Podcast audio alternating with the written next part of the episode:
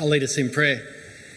Dear Father in heaven, we pray that you would give us, by the work of your Spirit, ears to hear your voice today, to love it, to hold it dearly to ourselves, and to respond in the faithfulness and dependence which indeed is also your work in us. We pray this in Jesus' name. Amen. Amen. Let me add my welcome to David's. I was aware of a minister in Sydney. He told us of the story of where he had put together a series on family in Luke's Gospel and encouraged people to invite their family members. That makes sense, doesn't it? You know, come and hear about what God thinks about family. And to do that because we know that people come to trust in Jesus on the arm of a friend, don't we? And so the first week went very well, and we heard, you know, he preached on Jesus and his earthly family.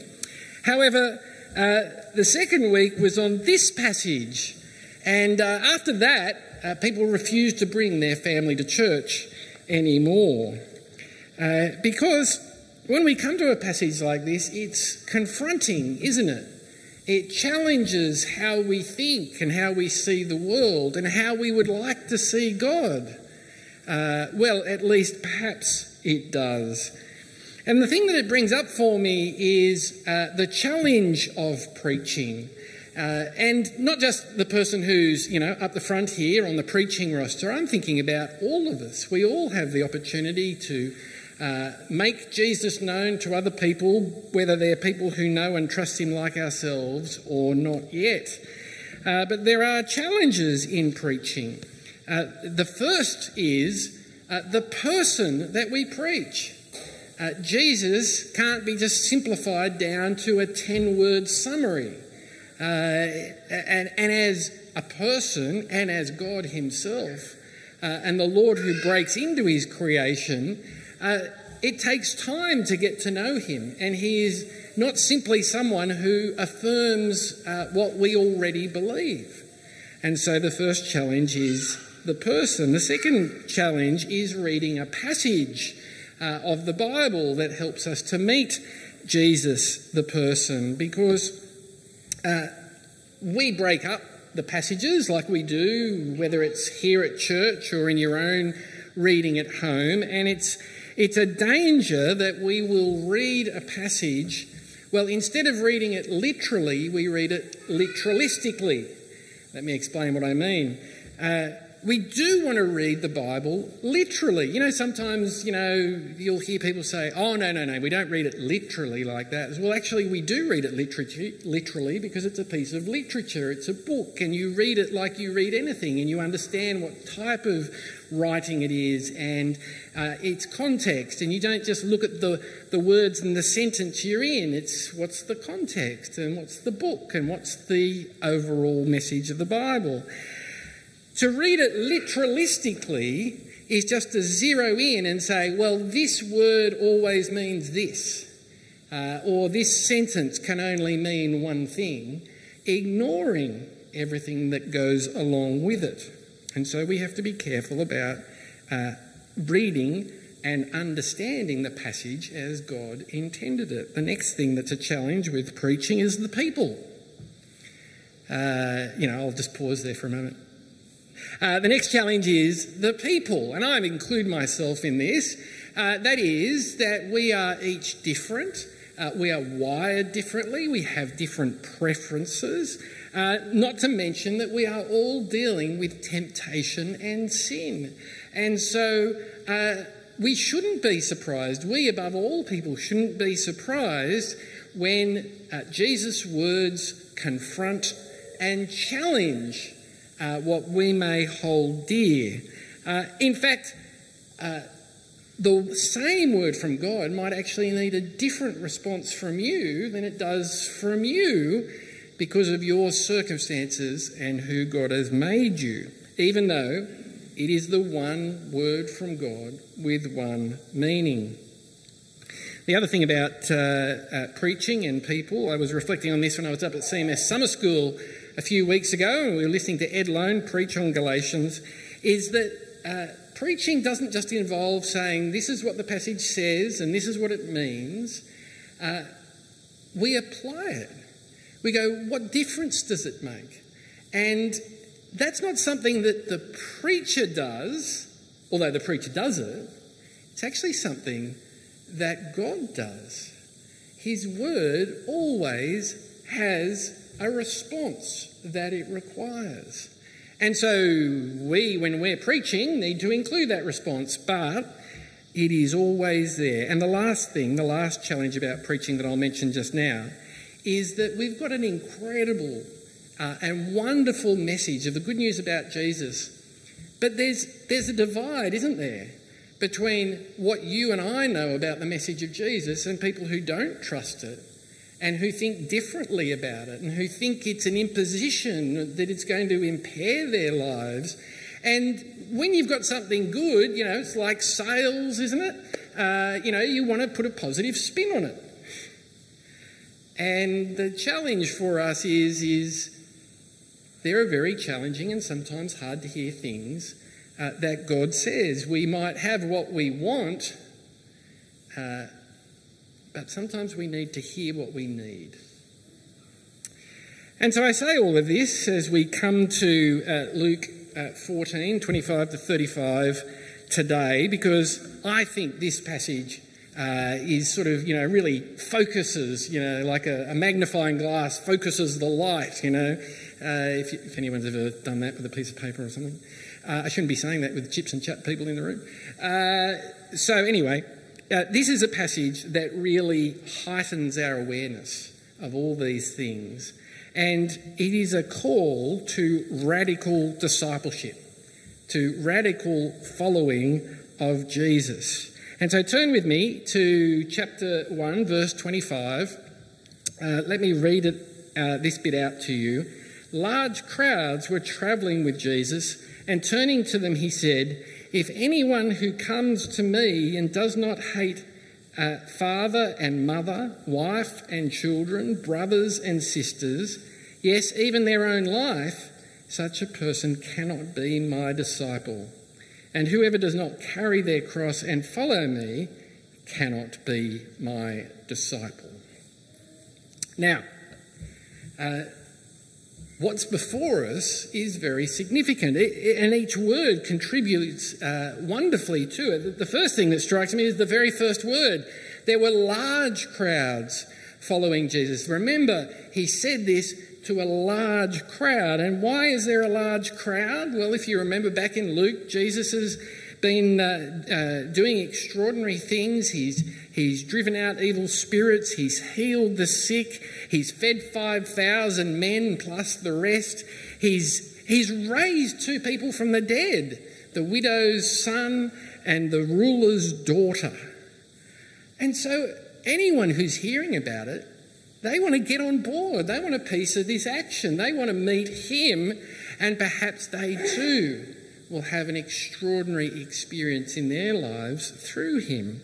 And so it describes Jesus turning to these large crowds, physically turning, but with what he says, they might have felt like he was sort of, you know, he was turning on them by saying something so strong and harsh. "If anyone comes to me and does not hate father and mother, wife and children, brothers and sisters, yes, even their own life, such a person cannot be my disciple."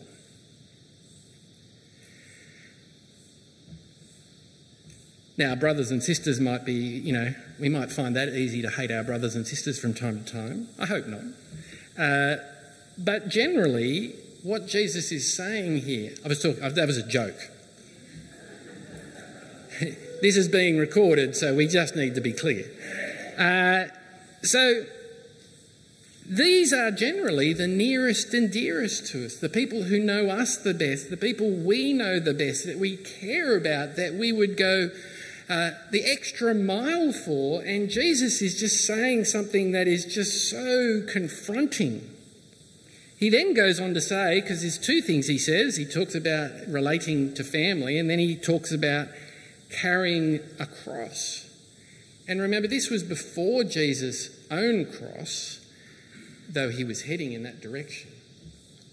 But to speak of the cross was to speak of an instrument of torture, of enslavement, of tyranny that the Romans wielded against all they ruled over. And so to see someone carrying their cross or carrying the crossbar that would hold them up on the cross was to see someone who was as good as dead. And Jesus is taking that reality and placing it on our shoulders. Now, one of the things that, having started where we did and talking about literally and literalistically, it's important to realise that the language of hate here, we want to hear it for how strong it is, and we don't want to diminish it in any way, but we also want to work out, well, what exactly does he mean? Because you and I can think of times in the Bible, can't we? And it's there in the Ten Commandments, let alone the times it's repeated, where it says to honour your parents and to love your spouse and to not frustrate your children. And so there's this tension between, well, what does this mean when it's spoken like that in that wider context? There's more to the meaning of hate than just perhaps our initial reaction of thinking about emotion or hostility. But we'll come back to that, because I think the best way to understand what Jesus is saying is to read on, because he explains what he's saying using two pictures immediately after this. The first is verse 28. You can go to the next slide, Doug, back to the heading, thank you. Verse 28. Suppose one of you wants to build a tower. Won't you first sit down and estimate the cost to see if you have enough money to complete it? For if you lay the foundation and are not able to finish it, everyone who sees it will ridicule you, saying, "This person began to build and he wasn't able to finish." And so what we see here is this, this picture not just of, I don't think he's just saying, "Oh well, you don't want to be embarrassed." But he's actually saying, if you're going to build a tower and it's a significant structure, obviously you want to start building with the end in mind. You're looking to have the functionality of a tower that works, and both you and the other people who are involved will miss out on that if you don't see your decision through. And so, get sorted upstream. Sort out the issues here before you've progressed down here. The second one is, suppose a king is about to go to war. Clearly this is even more serious. Go to war against another king. Won't he first sit down and consider whether he is able with 10,000 men to oppose the one coming against him with 20,000? If he is not able, he will send a delegation while the other is still a long way off and will ask for terms of peace. Terms of peace. And so, again, Jesus is saying there are choices to be made in our lives. There's observing and reflecting to do, and there's weighing choices. Of course, the king has a choice here. He can take the risk and go into battle on the basis that he would win against this oncoming king, or recognising the strength of the other, he could actually negotiate a settlement that would not put lives, those of his soldiers, even he himself perhaps, at risk. And so what Jesus is getting at here, or what he's saying, actually helps us to understand what he's talking about when he comes to what we read in verses 23 to 26. And the thing to recognise up front is that hate doesn't only have one meaning. It has a range of meanings, and you understand what the meaning is in its particular context. Again, don't hear me diminishing this. Just helping us to deepen our understanding.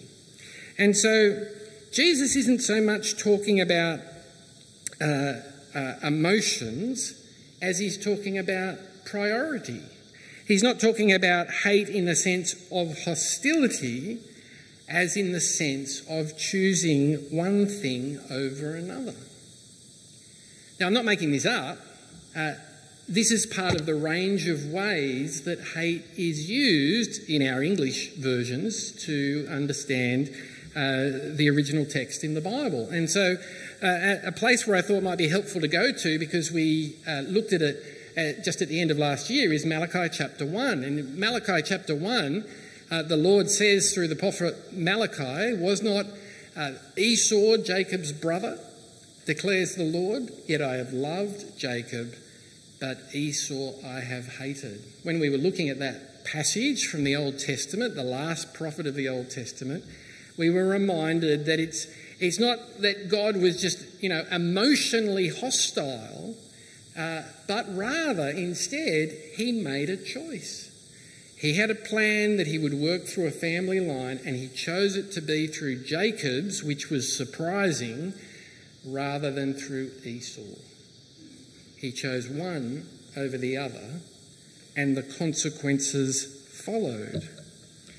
And so what Jesus is saying here is that he and following him should shape not just a part of your life or be an aspect of your experience, but shapes your whole life. It's radical discipleship, isn't it? And what he's saying is what you say no to makes your yeses count. And that doesn't mean that you can't, in this case, let's take this example.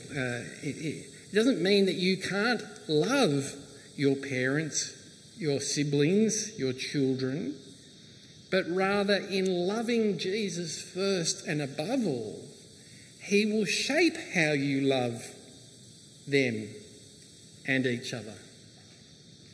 And so, I don't know whether you've thought about it very much, but that can actually lead to quite different outcomes. Because particularly, and I don't think I need to tell you this, the sort of air we breathe at the moment is that you are loving me if you are positive and affirming about the choices I make, whatever those choices might be. But through the Word of God, we know that some choices are wise, some are foolish, some are good and some are evil, as well as some of them you can do this or do that, it doesn't matter. But to affirm someone's decision when it is not good for them, in the eyes of God, is not loving. But it can come with blowback, can't it? People can respond in ways that are unpleasant, that we'd rather avoid.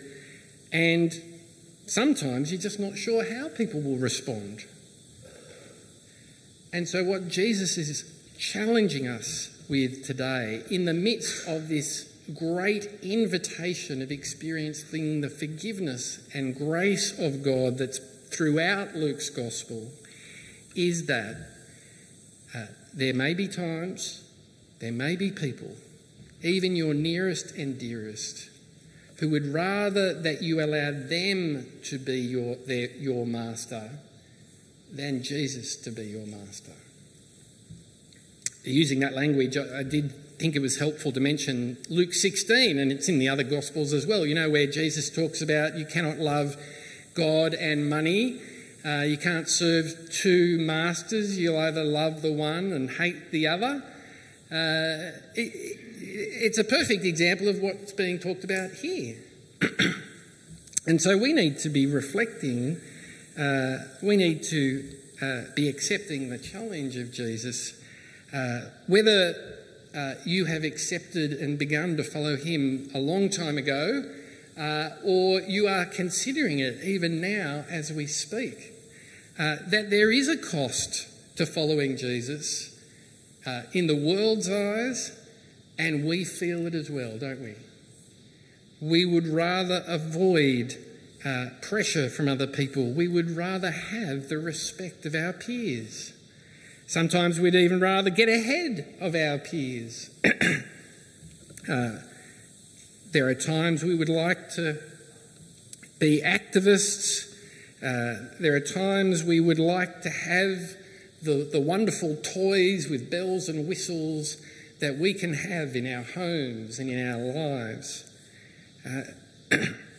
But Jesus is saying here, are you willing to give anything up? Are you willing to give everything up? Because that is what it means to follow me. I wonder if you stop and reflect now, and if you're willing to share with me later on, I'd be super keen to hear what reflection came to your mind. What is it you would find hardest, that you do find hardest to give up for Jesus?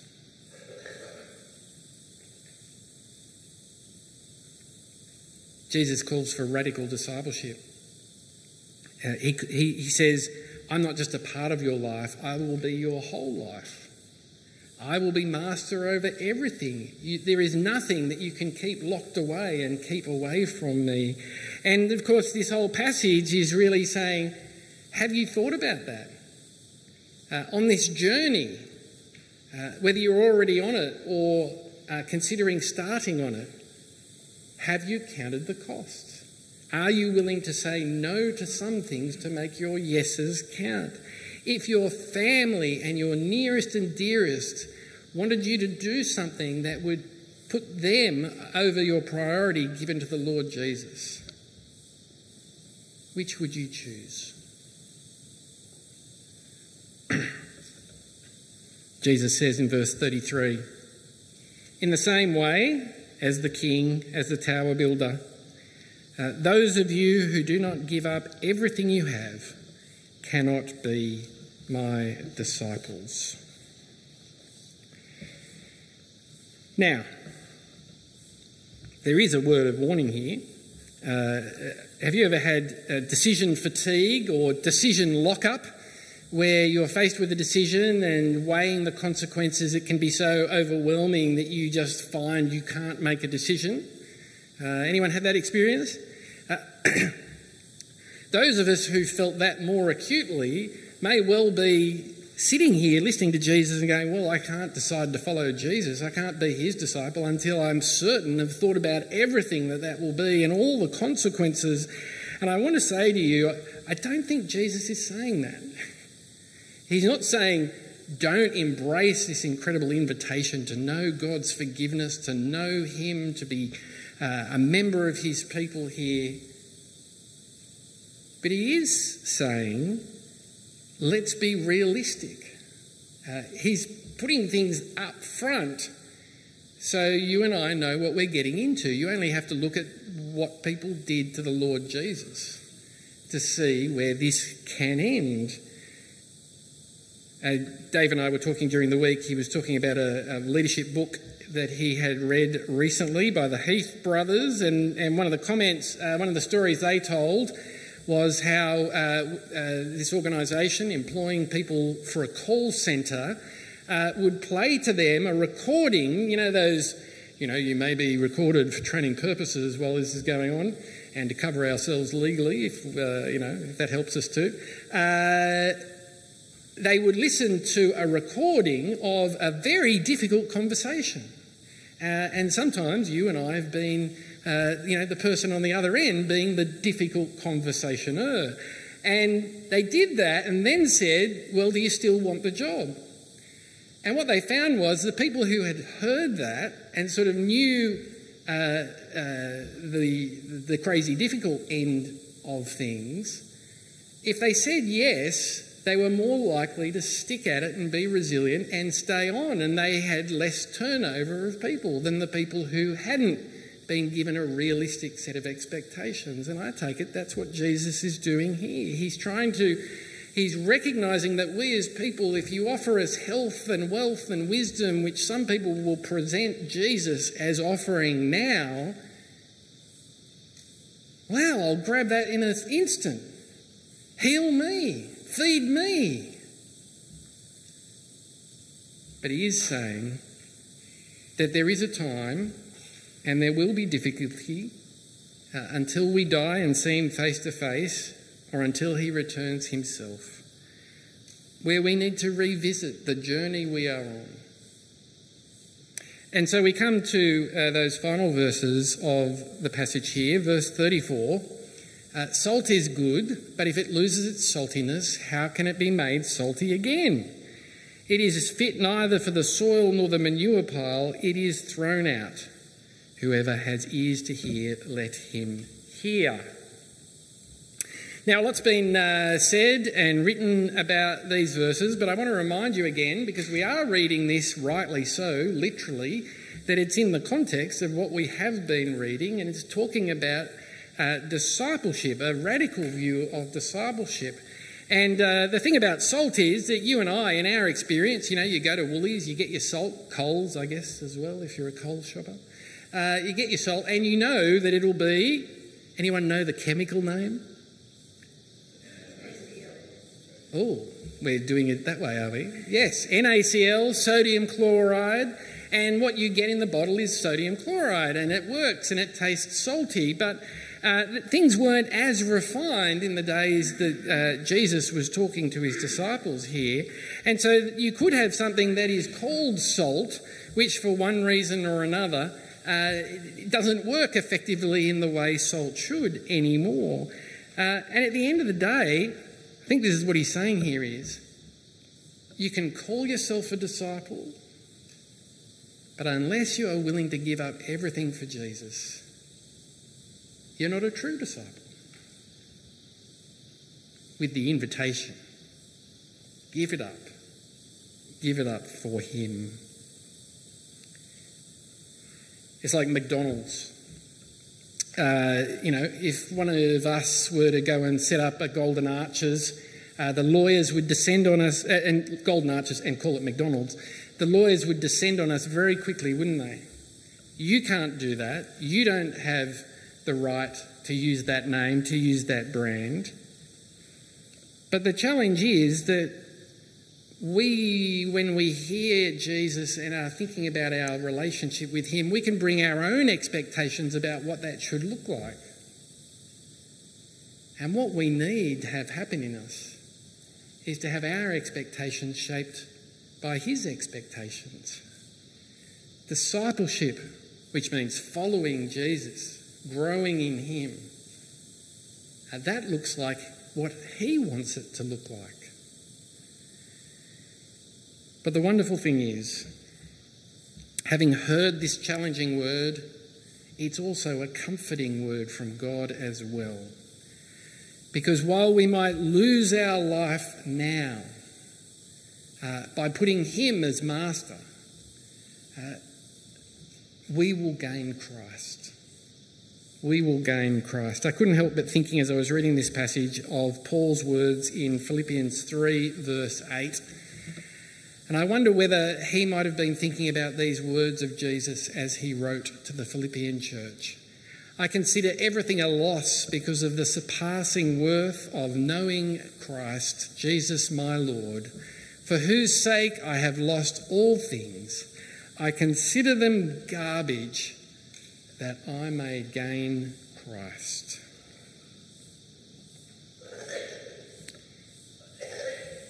Count the cost. Is Jesus worth it? Exceedingly so.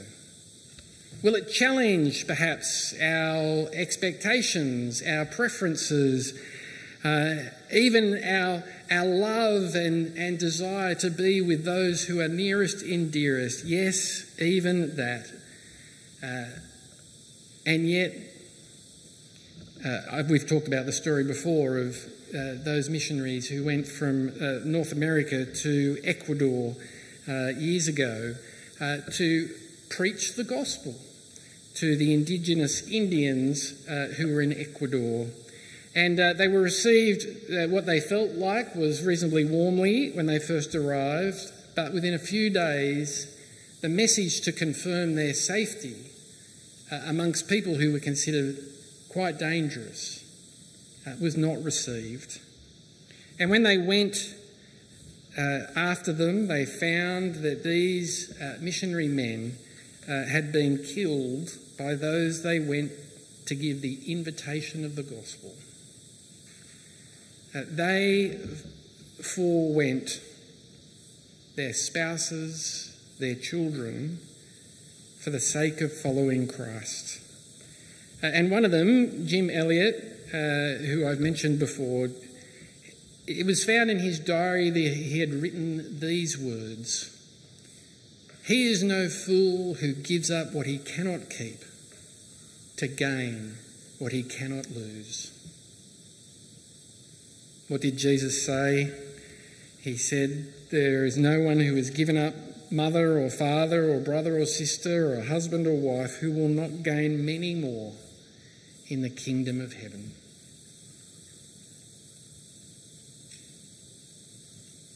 Jesus' radical discipleship is true discipleship. It is good. He is good. May we be people who trust him. I'll lead us in prayer. Dear Father in heaven, you meet us and you challenge us. You challenge us to think differently about ourselves and about you and about one another. We pray, Heavenly Father, that you would write on our hearts that true discipleship that places you first and your good word and your good gifts, and springing from that, loves and cares for and serves in appropriate ways those who are our nearest and dearest. And we pray this all for the honour of his name. Amen.